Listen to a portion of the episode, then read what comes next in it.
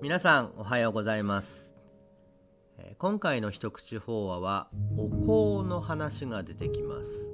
お香というのは今の言葉で言うとコミュニティでありまして信仰者の集まりであり地域の寄り合いです。うちのお寺では地区ごとに日が決まっていて当番制になっています。40年前にすでに全国的に見ても珍しいものになってきたと言っていますが、えー、40年を経ていよいよここ富山でもお香の存続が厳しい状況となり、えー、辞退する地域も出てきました、えー、これ過疎化や高齢化後継ぎなどいろんな問題があるんですけれどもいろいろ聞いていくと一番の問題は心が変わったことなんじゃないか。と思っています、それはもちろんお寺にも問題はありますが社会全体の問題のようにも思っています。ではその40年前の井戸端会議の様子をお聞きください。どっちが欲深いのか。うちのお寺にお香というのがあります。月に2度1日と16日に開かれる法座でもう何百年も続いています。戦前までは全国各地にあったようですが近頃はもう珍しいものになってきています。ところでこのお香には楽しみが一つありましてそれは住職や若院のお説教と言いたいがそうではなくてお昼のおときであります。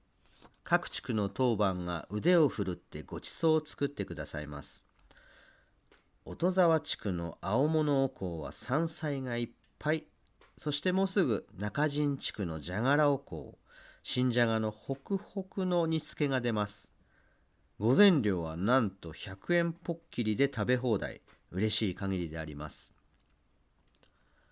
朝7時を過ぎるとぼつぼつ当番地区の方が米や材料を担いで来られますおはようございます年に一度の高当番に参らせてもらいましたちゃああ、あんたようこそ来られましたわね。てな調子で、いよいよ仕事が始まります。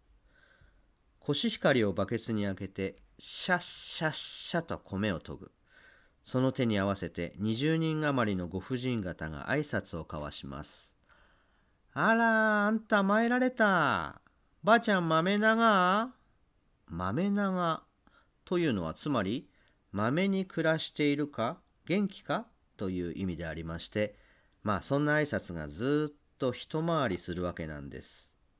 まあ出席者の確認というところ。で米研ぎの時はいいんだけど大根や芋の皮を剥く頃になるとちょっと変わってくるんです。ありゃ？ちょっとあの人は？ほんとや来とらんぜ。そういやあの人もやぜ。と欠席者の確認になってくる。でもまあいいじゃないの。たくさん来てるんだからみんなでやれば軽いもんよ。となるかと思うとそうはいかない。そうよね。年に一度のご奉仕なんにね。どうしてこんがやろね。と、そのうち、そらあんたあの人よくやもん。というささやき声。よくわかるのね、他人の欲は。つまりその人パートに出ていったらしいんです。で最後はどうなるかというとそらやっぱり休んだ人から罰金もらわにゃであります。山寺のほのぼのお香もこの辺りから実に生々しくなってまいるわけですがさてそこで考えていただきたいのは一体どちらが欲かということなんです。年に一度の高当番をサボってパートに走った人が欲なのかそれともお米洗って出席者の確認じゃがいもムキムキ欠席者の裁判をしてその人を欲と決めつけ挙句に罰金取ろうと言っている方はちっとも欲深くないのかということなんです。答えは簡単でどちらも悪い。でもあえて言うならパートの方は会社で少し気がとがめて反省の心が湧いたはず。一方は自分の欲を正当行為で覆い隠して気づかぬままに他人を裁いて慢心に浸っている。こっちの方が悪いと思うんだけどいかがでしょ